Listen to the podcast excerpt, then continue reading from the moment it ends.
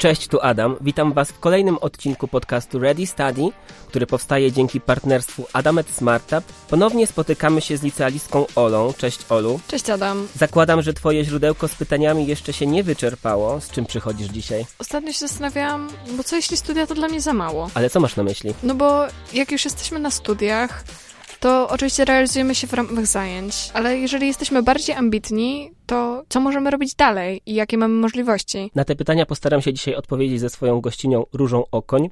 Róża jest studentką międzywydziałowych indywidualnych studiów matematyczno-przyrodniczych na Uniwersytecie Warszawskim, ale oprócz tego angażuje się w bardzo dużo innych inicjatyw poza uczelnią.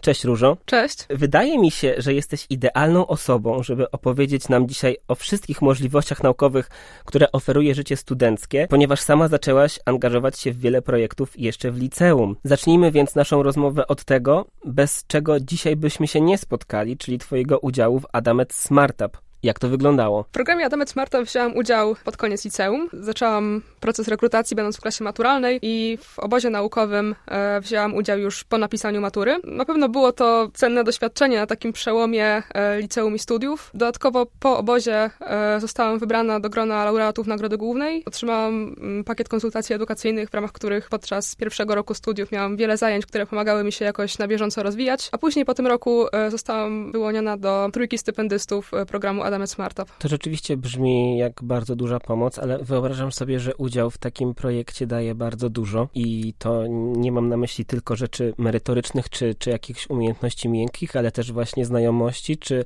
czy może nawet pojęcie o tym, o samym sobie, co, co chce się później robić, w którą stronę pójść. Jak to wyglądało w Twoim przypadku? Tak, na pewno kontakt z, z ludźmi, tutaj zarówno z, z rówieśnikami, którzy dzielą z nami jakieś zainteresowania naukowe, jak i z kadrą, która jest już bardziej doświadczona doświadczona na pewno to wszystko są bardzo cenne rzeczy, które, tak jak wspomniałeś, dają nam informacje między innymi też o, o, nas samych, o naszych zainteresowaniach. To pomaga nam też trochę zaplanować dalej jakąś swoją ścieżkę rozwoju, e, może nas inspirować do podejmowania różnego rodzaju projektów naukowych, także można z tego skorzystać na pewno na bardzo różne sposoby i tylko, tylko od uczestnika zależy w jaki sposób e, zdecyduje się to wykorzystać. W trakcie swojej nauki w liceum wzięłaś udział także w innych projektach naukowych, nie tylko Adamet Smartup. Czy mogłabyś o tym trochę opowiedzieć? E, zgadzam Zgadza się. Myślę, że obok e, programu Adamet Smartup taką najważniejszą inicjatywą, która otworzyła mnie drogę do nauki, e, był program Zdolni, organizowany przez Krajowy Fundusz na Rzecz Dzieci. Jest to program, który umożliwia uczniom, generalnie licealistom, ale także młodszym uczniom, zaangażowanie się w, w projekty naukowe, w taką realną naukę robioną na uniwersytetach czy w innych instytucjach badawczych, już w liceum, więc na pewno jest to coś, co pomaga nam odkryć trochę to, co nas interesuje już w liceum i myślę, że daje taką dużą przewagę, bo chyba większość osób dopiero na studiach zaczyna o tym jakoś myśleć, żeby właśnie znaleźć tę swoją ścieżkę, co w nauce jest dla nich najciekawsze. E, natomiast dzięki Krajowemu Funduszowi na Rzecz Dzieci e, udało mi się zorientować w tym mniej więcej już właśnie w liceum. I rzeczywiście to jest tak, że jak jesteś w tym programie, to, to jedziesz do, do jakiejś uczelni wyższej czy, czy ośrodka badawczego i, i wchodzisz do laboratorium i rozmawiasz z naukowcami i tak dalej? Tak, tak, dokładnie tak to wygląda. Zwykle jest to zorganizowane w taki sposób, że e, z każdej dziedziny, czy to z chemii, czy z fizyki, Kilka razy do roku organizowane są warsztaty, które działają w taki sposób, że kilkunastu czy, czy dwudziestu kilku na przykład stypendystów jest zapraszanych do e, Warszawy. Krajowy Fundusz na Rzecz Dzieci organizuje im nocleg, wyżywienie, całe takie e, zaplecze organizacyjne i organizuje im też możliwość właśnie wejścia do jakiegoś laboratorium, współpracy z naukowcami. To wszystko opiera się na wolontariacie, na takiej wzajemnej chęci pomagania sobie od osób takich właśnie młodszych w liceum, e, przez tutorów, którzy zwykle są e, w wieku studenckim, po naukowców, którzy, którzy też zgadzają się przyjąć licealistów do swojego zespołu i, i czegoś ich nauczyć. A czy brałaś udział w trakcie tego projektu w jakichś wykładach? Tak, odbywały się również wykłady na każdych takich warsztatach. Poza tym, że, że jest możliwość pracowania w laboratorium, często odbywają się też różnego rodzaju wykłady kierowane właśnie specjalnie do stypendystów programu Zdolni. E, natomiast poza programem e, brałam też udział w, różnych innych e, wydarzeniach naukowych w stylu właśnie wykładów, trochę bardziej na własną rękę. Były to takie pomniejsze projekty, ale na pewno też całościowo, całościowo składały się na to, co mi pomogło jakoś odkryć to, co mnie interesuje. W liceum zaangażowałam się też trochę w przedsięwzięcia mające miejsce na mojej lokalnej uczelni na Kielczyźnie, na Uniwersytecie Jana Kochanowskiego w Kielcach. Początkowo byłam uczestniczką programu adresowanego do licealistów, w ramach którego właśnie miałam możliwość popracowania trochę w laboratorium, poznania takich podstaw chemii od kuchni. E, natomiast później, gdy program już się skończył, udało mi się nawiązać kontakt z, e, z kilkoma pracownikami uniwersytetu i ostatecznie udało mi się uczestniczyć w, w kilku przedmiotach prowadzonych e, dla studentów razem ze studentami na Uniwersytecie Jana Kochanowskiego. Były to zarówno wykłady, laboratoria, jak i, jak i ćwiczenia. No właśnie wspomniałaś o wykładach organizowanych przez uczelnie wyższe, takich wykładach otwartych, na które może przyjść każdy i właśnie ja chciałem podkreślić, że, że różne ośrodki naukowe organizują takie y, wydarzenia i rzeczywiście nawet uczniowie liceum, którzy są zainteresowani nauką, na takie wykłady mogą się udać. Mogę podać przykład.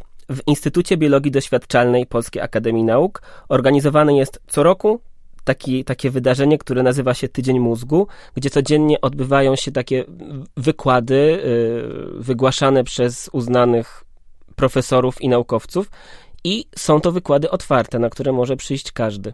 Dobrze, widzę, że w trakcie liceum zaczęłaś angażować się w takie projekty, które otworzyły ci drogę do nauki i jak rozumiem, apetyt rośnie w miarę jedzenia. I na studiach postanowiłaś również skorzystać z różnych projektów naukowych i to jeszcze w większym stopniu. Tak, na pewno będąc już na studiach, będąc e, fizycznie w pobliżu jakiegoś dużego ośrodka badawczego, jakim w moim przypadku jest Uniwersytet Warszawski, te możliwości są trochę większe, ze względu na możliwość chociażby takiego fizycznego przyjścia do laboratorium. No i zależało mi na tym, żeby z tego skorzystać, jakoś już w miarę możliwości od początku studiów. Kiedy kończyłam liceum, wiedziałam, że interesuje mnie przede wszystkim chemia fizyczna. Miałam też mniej więcej taką orientację, które jej dziedziny najbardziej się aktualnie rozwijają w nauce. Wiedziałam, że, że z jednej strony można się zaangażować w dziedzinę, którą można by nazwać chemią biofizyczną, która raczej koncentruje się na takim aspekcie biologicznym, e, która często bada na przykład białka, a z drugiej strony chemii fizycznej mamy chemię obliczeniową, chemię kwantową, która zajmuje się mm, przykładowo symulowaniem komputerowym zachowania cząsteczek w różnych warunkach. Nie wiedziałam, która z tych dziedzin jest dla mnie bardziej ciekawa. E, one mają też bardzo różne metody, można, można je zgłębiać e, zarówno w laboratorium, prowadząc jakieś takie doświadczenia właśnie eksperymentalne. E, z drugiej strony można też prowadzić badania obliczeniowo, wykorzystując do tego raczej komputer niż probówki. Z racji na to, że nie byłam jeszcze do końca przekonana, nie miałam do końca doświadczenia na tyle, żeby, żeby stwierdzić, która z tych rzeczy jest dla mnie ciekawsza, postanowiłam zaangażować się tak trochę dwutorowo i w jednym czasie postarać się podziałać trochę eksperymentalnie, e, jak i właśnie teoretycznie obliczeniowo. W związku z tym teraz, będąc na studiach, działam e, innymi w zespole chemii biofizycznej, który prowadzi badania w Centrum Nauk Biologiczno-Chemicznych Uniwersytetu Warszawskiego. Tam prowadzę badania eksperymentalne, natomiast współpracuję też z naukowcami z Politechniki Wrocławskiej, razem z którymi podejmuję projekty obliczeniowe i w ten sposób myślę, że w coraz większym stopniu klaruje mi się ta ścieżka, co, co jest dla mnie ciekawe i w co bym się chciała zaangażować już tak bardziej, bardziej na stałe w przyszłości. Czy zespół chemii biofizycznej, o którym wspomniałaś, to jest koło naukowe? Nie do końca. Zespół chemii biofizycznej jest y, grupą badawczą. Jest to po prostu zespół naukowców, zwykle w okolicach y, magisterki czy, czy doktoratu, ale mamy tam również studentów y, młodszych, tak, tak jak ja podczas licencjatu. I y, jesteśmy fizycznie grupą badawczą, która prowadzi, mm, prowadzi badania naukowe. Mamy swoje laboratoria w Centrum Nauk Biologiczno-Chemicznych UW. Naszym mm, liderem jest profesor z Wydziału Chemii i w ramach grupy wykonujemy właśnie badania eksperymentalne. Ja na przykład koncentruję się na badaniu zjawiska łączenia się peptydów w takie większe agregaty. Ten proces y, ma dosyć istotne znaczenie biologiczne. Aktualnie odpowiada za powstawanie chorób prionowych, natomiast to, co jest dla mnie szczególnie ważne, to to, że mógł też potencjalnie odgrywać rolę w ewolucji wczesnego życia na Ziemi. To jest jeden z tematów, który bardziej mnie interesuje. Właśnie jak proste związki organiczne e, zorganizowały się do wczesnego życia, które później wyewoluowało w życie o takiej złożoności, którą znamy dzisiaj. I poświęcasz temu swój czas poza głównymi zajęciami na studiach. Tak. I w podobny sposób działają też właśnie koła naukowe, o których wspomniałem. Czy ty się spotkałaś z kołami naukowymi? W ogóle myślałaś o tym, żeby dołączyć do jakiegoś koła naukowego? Koła naukowe na UW działają, e, natomiast e, nie miałam okazji się w żadne e, zaangażować. No tak, bo, bo takie koło naukowe to jest studencka organizacja, która pomaga w rozwoju pod kątem naukowym, ale też takim towarzysko-społecznym, można powiedzieć. Tam są organizowane róż, różne, różne, różne wydarzenia i koła naukowe też na przykład organizują konferencje dla studentów, organizują wyjścia, piknik naukowy na przykład. Jesteś w tym zespole chemii biofizycznej i to jest ten zespół, który współpracuje z naukowcami z Politechniki Wrocławskiej? E, nie, nie, nie. To są dwie, dwie zupełnie inne rzeczy, dwa, dwa takie zupełnie inne obszary badań. To znaczy e, zespół chemii biofizycznej funkcjonuje na Uniwersytecie Warszawskim i tam angażuje się w jego działalność, prowadząc badania doświadczalne. Natomiast z zespołem z Politechniki Wrocławskiej nawiązałam kontakt e, samodzielnie na pierwszym roku studiów, żeby móc zacząć się rozwijać też w zakresie chemii ponieważ zawsze to było dla mnie jakieś takie interesujące i szukałam możliwości znalezienia jakiegoś doświadczenia w tym zakresie. To ja jeszcze a propos badań prowadzonych przez studentów w różnych ośrodkach naukowych, to ja jeszcze od, dorzucę od siebie taki pomysł, że rozwijać poza studiami można się w trakcie praktyk w ośrodkach naukowych. Na przykład instytut, w którym ja robię doktorat, bardzo często przyjmuje y, studentów z Politechniki Warszawskiej podczas wakacji na praktyki i to są praktyki takie naprawdę czysto naukowe, gdzie oni wchodzą do laboratorium i, i wykonują y, badania y, no, dosyć zaawansowane, z którymi nie, mieli, nie mieliby styczności w trakcie studiów i na ogół chwalą sobie ten okres i uznają go za bardzo pomocny. Inna rzecz, którą też można wykonywać w trakcie studiów, jeżeli chodzi o takie badania naukowe, to jest zaangażowanie się w prace prowadzone przez jakieś pracownie na naszym wydziale. To znaczy, ja miałem kiedyś taką znajomą, której tak spodobały się laboratoria z enzymologii, że po tych laboratoriach podeszła do prowadzącej i zapytała, czy mogłaby robić coś więcej w tym, w tym temacie. I okazało się, że znalazłoby się miejsce dla takiej studentki w, w laboratorium enzymologii i ona tam potem chodziła właśnie już po zajęciach, wykonywała różne badania i, I naprawdę do tego stopnia była w to zaangażowana, że w tej pracowni później zrobiła pracę inżynierską i magisterską i została na doktorat.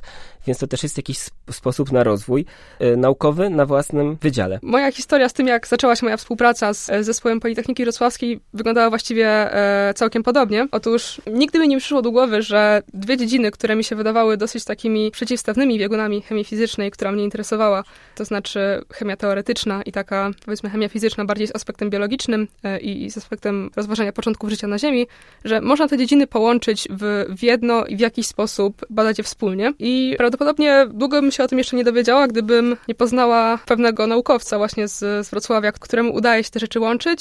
Udało mi się to dzięki mojemu członkostwu w, w Polskim Towarzystwie Astrobiologicznym. Polskie Towarzystwo Astrobiologiczne. Jak tam trafiłaś? O takiej dziedzinie jak astrobiologia dowiedziałam się będąc w klasie maturalnej podczas e, stażu na Uniwersytecie Warszawskim, którego odbycie umożliwił mi Krajowy Fundusz na Rzecz Dzieci. Poznałam tam studenta, który wówczas e, był na etapie kończenia swojej magisterki i podczas takiej e, zwykłej rozmowy przy wykonywaniu czynności laboratoryjnych od słowa do słowa dowiedziałam się, że ów student razem ze swoim przyjacielem zainteresowali się taką dziedziną, jaką jest astrobiologia.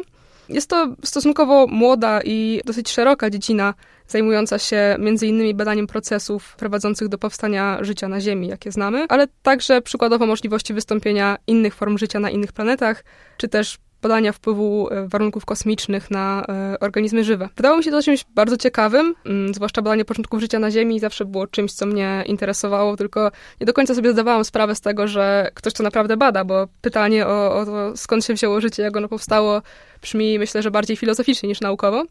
Ale właśnie ta rozmowa z tym magistrantem była czymś, co mnie uświadomiło, że coś takiego faktycznie jest robione w nauce i jest robione na poważnie. No i z czasem się okazało, że tych dwóch studentów postanowiło zrobić coś, żeby astrobiologię w Polsce powołać do życia, ponieważ w, w tym czasie, to było jeszcze te trzy lata temu, Polskie Towarzystwo Astrobiologiczne nie istniało w Polsce, tak samo na, na wielu uczelniach, właściwie prawie na żadnej uczelni nie odbywały się żadne kursy, które przedstawiałyby jakąkolwiek wiedzę astrobiologiczną i inicjatywą tych studentów było zrobienie czegoś, żeby, żeby ta astrobiologia w Polsce się pojawiła. Po kilku miesiącach działań i, i wielu rozmów z, z różnymi ludźmi E, udało im się doprowadzić ostatecznie do zawiązania Polskiego Towarzystwa Astrobiologicznego, które aktualnie skupia dziesiątki naukowców z, z całej Polski i nie tylko, e, zajmujących się bardzo różnymi dziedzinami leżących gdzieś tam w, w zakresie astrobiologii. Prezesem naszego towarzystwa jest polski doktor, który studiował na UW, a aktualnie odbywa staż podoktorski w NASA. No i to, co mnie jakoś zaprowadziło do Polskiego Towarzystwa Astrobiologicznego, to to właśnie ta trochę przypadkowo nawiązana znajomość podczas jednego z moich stażów w Warszawie. Często tak jest, że takie przypadkowe rozmowy czy znajomości otwierają nam różne drzwi. Na przykład tak się rozpoczął mój doktorat. Porozmawiałem z jedną ze studentek w laboratorium podczas zajęć i okazało się, że jest miejsce na, na doktorat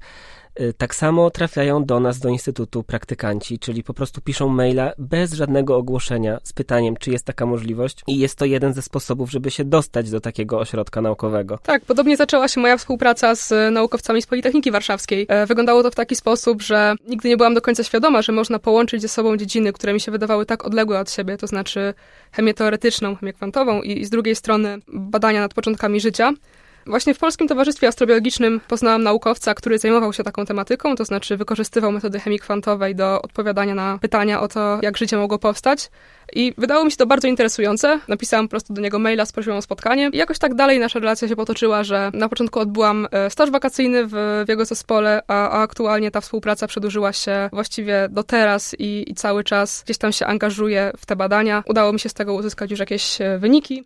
Częściowo prezentowałam je nawet na e, konferencji e, naukowej, którą zorganizowało nasze Polskie Towarzystwo Astrobiologiczne. Była to pierwsza astrobiologiczna konferencja, taka międzynarodowa, zorganizowana w Polsce. Także tak, myślę, że takie przypadkowe spotkania często prowadzą nas do czegoś ciekawego i że po prostu trzeba być otwartym na różne możliwości. A czy jesteś zaangażowana w jeszcze jakieś inne inicjatywy? Tak, działam też y, trochę w ramach y, popularyzacji nauki, to znaczy jestem tutorką w, we wspomnianym przeze mnie wcześniej programie Zdolni Krajowego Funduszu na Rzecz Dzieci, y, którego sama byłam stypendystką jeszcze niedawno. Otóż z, z dwójką moich przyjaciół pomyśleliśmy, że chcielibyśmy też dać coś od siebie, jakoś po tym, jak, jak dużo skorzystaliśmy i, i wynieśliśmy e, dzięki pomocy innych, zarówno studentów, jak i, jak i starszych pracowników naukowych, doszliśmy do wniosku, że chcielibyśmy też e, dać naszym młodszym kolegom, którzy byli na tym etapie, którzy właściwie są teraz na tym etapie, na którym my byliśmy jeszcze niedawno, też możliwość dowiedzenia się czegoś ciekawego, że, że chcemy się podzielić zarówno naszą wiedzą, jak i spojrzeniem na naukę, które się wykształciło w ciągu tych kilku lat udziału w, w różnego rodzaju projektach naukowych. I postanowiliśmy zorganizować e, taki tutorial, czyli cykl spotkań o charakterze seminaryjno-warsztatowym dla uczniów liceum właśnie będących e, stypendystami programu Zdolni. Tematyka tego naszego tutorialu jest przede wszystkim biochemiczno-astrobiologiczna. Staramy się pokazywać spojrzenie na na nauki biologiczne od strony zupełnie innej niż uczniowie mają okazję poznawać w szkole. I na pewno jest to coś, co poza tym, że, że pozwala mi się jakoś tak rozwijać i trochę e, systematyzować moją wiedzę, jest ciekawe ze względu na samą możliwość spotkania z, ze stypendystami, którzy zawsze są bardzo pomysłowi i, i ciekawi świata. E, dlatego zawsze mimo tego, że to ja jestem tutaj często osobą prowadzącą, to zawsze sama się z tego e, dużo uczę. Tych ofert, tych programów czy inicjatyw, których można wziąć udział poza nauką na studiach jest bardzo dużo i wiemy jak ty na nie trafiłaś i jak ty zaczęłaś swoją współpracę z różnymi naukowcami. Może mogłabyś podpowiedzieć naszym słuchaczom, którzy nie wiedzą, jak to zrobić, jak i gdzie szukać takich projektów? Na pewno najtrudniej jest zacząć. E, jeżeli już uda nam się zaangażować w jakiś taki projekt i, i zaczynamy powoli e, wchodzić w środowisko osób, które, które również mają zainteresowania naukowe i, i chcą czegoś więcej, to, to później jest już dużo łatwiej rozmawiać z takimi osobami i, i na bieżąco dowiadywać się o nowych różnego rodzaju inicjatywach. Natomiast ten początek faktycznie bywa dosyć trudny. Na pewno, drodzy słuchacze, jesteście w odpowiednim miejscu słuchając naszego podcastu. Jesteście w stanie y, dzisiaj dowiedzieć się chociażby o kilku ciekawych inicjatywach, ale przede wszystkim trzeba, trzeba szukać, trzeba się rozglądać, trzeba szukać w internecie. Warto na przykład wykorzystać do tego algorytmy social mediów, które często są uciążliwe, proponując nam różne reklamy, ale możemy je też wykorzystać na naszą korzyść.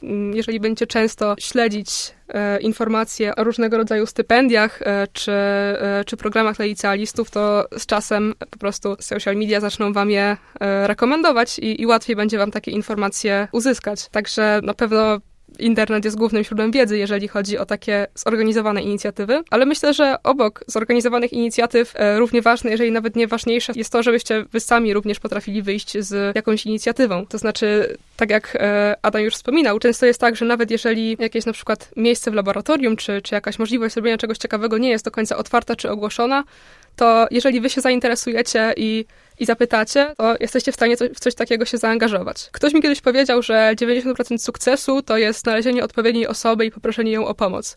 I na początku wydało mi się o takim trochę tanim sloganem, ale teraz z perspektywy czasu myślę, że jednak jest w tym dużo prawdy e, i że, że to jest dosyć ważne, żeby przejmować jakieś takie nasze naturalne bariery przed e, proszeniem ludzi bardziej doświadczonych o nas, od nas e, o, o ich czas. Zgadzam się z tym, co mówisz. Warto znaleźć takie osoby, które mogą nam pomóc, ale gdzie szukać tych osób? Masz jakiś pomysł? Najprościej po prostu e, szukać po na przykład stronach internetowych uczelni czy, czy innych instytucji badawczych, przeglądać zespoły badawcze, które działają w ramach danej instytucji i szukać tego, co nas interesuje. Potem trzeba takich osób po prostu wysłać maila. Nie zawsze uda nam się załatwić coś takiego za pierwszym razem. Często możemy dostać odpowiedź, że e, nie ma możliwości przyjęcia studentów albo że, e, że to jest za wcześnie dla nas jeszcze, żeby się zaangażować ale na pewno warto, jak się nie uda za pierwszym razem, to uda się za którymś kolejnym, a, a często nawet jeżeli ktoś e, nie pomoże nam wprost, nie weźmie nas na przykład do swojego laboratorium, to może nam udzielić cennych wskazówek, jak szukać, czego się uczyć i, i w którą stronę dalej zmierzać, jeżeli interesuje nas dana dziedzina.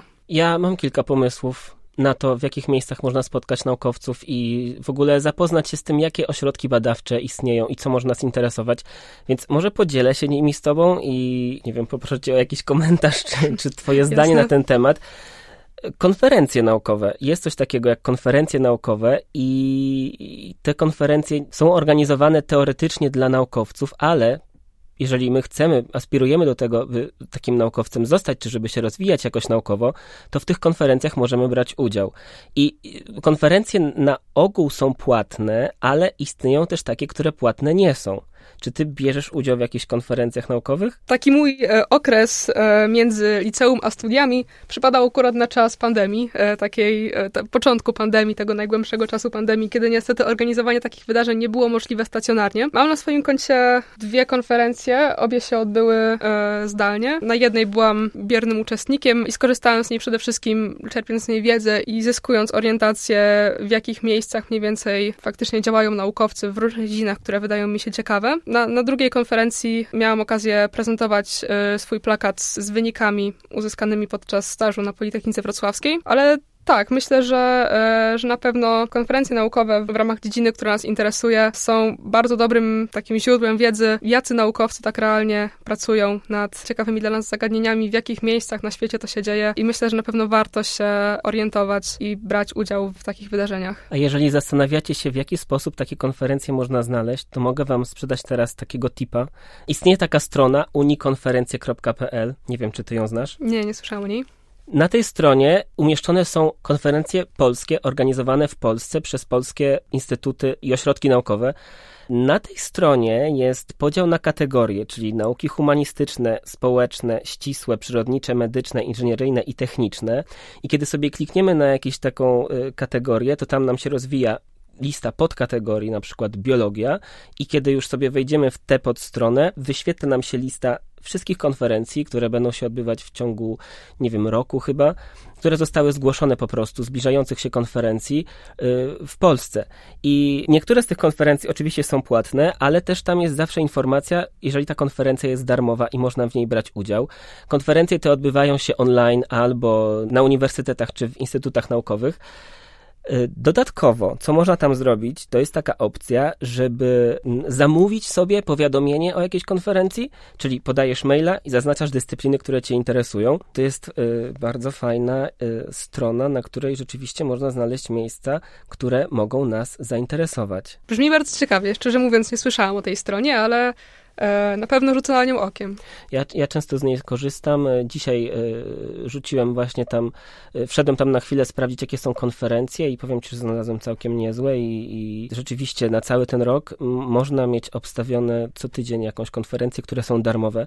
Często są organizowane na przykład przez koła naukowe, i dlatego są darmowe, ale też y, są takie organizowane przez y, wydziały różne, y, różnych uniwersytetów w Polsce. Przechodząc do innych miejsc, gdzie można spotkać osoby zainteresowane nauką, czy sprawdzić, co nas interesuje, czy brałaś udział w pikniku naukowym? Nie, nigdy nie miałam okazji. Ale wiesz, czym jest piknik naukowy i pytam, czy brałaś udział również jakby czynny albo bierny, czyli w ogóle nigdy, nigdy nie brałaś udziału w żaden sposób w pikniku naukowym. Czy piknik naukowy to jest po prostu takie wydarzenie, w ramach którego są jakieś e, na przykład wykłady czy warsztaty popularno-naukowe dla szerokiego grona, tak? Dobrze rozumiem? Tak, to jest chyba największe wydarzenie tego typu w Europie, z tego co wiem.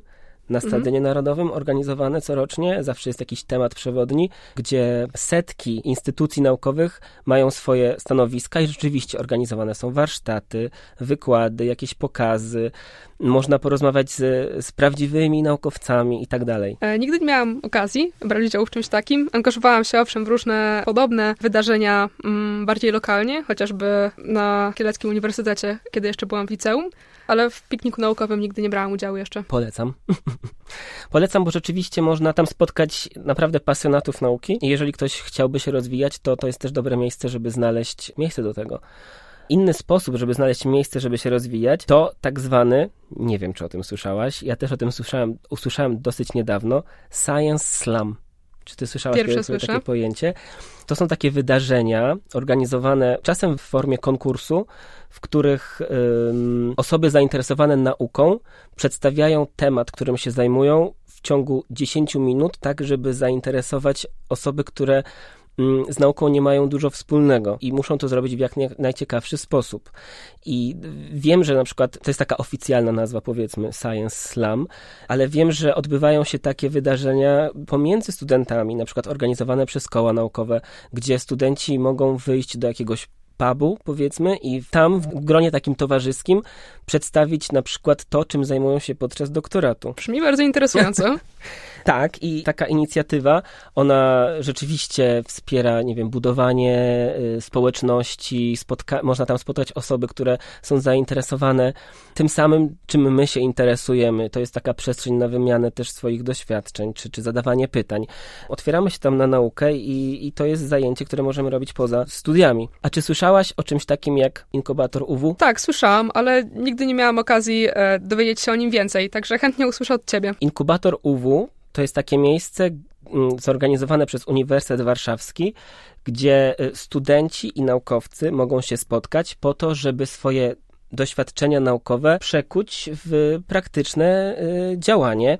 Jest to takie miejsce, gdzie można zweryfikować y, swoje pomysły naukowe, technologiczne i spotkać się z ekspertami w takich bezpiecznych y, warunkach, poznać nowe osoby. Tak, o czym już mówiliśmy, że to jest bardzo ważne, żeby takie osoby spotykać. Organizowane są też tam warsztaty różne, szkolenia, spotkania z naukowcami. Oni też udostępniają laboratoria, nowoczesną infrastrukturę badawczą i przestrzeń do pracy.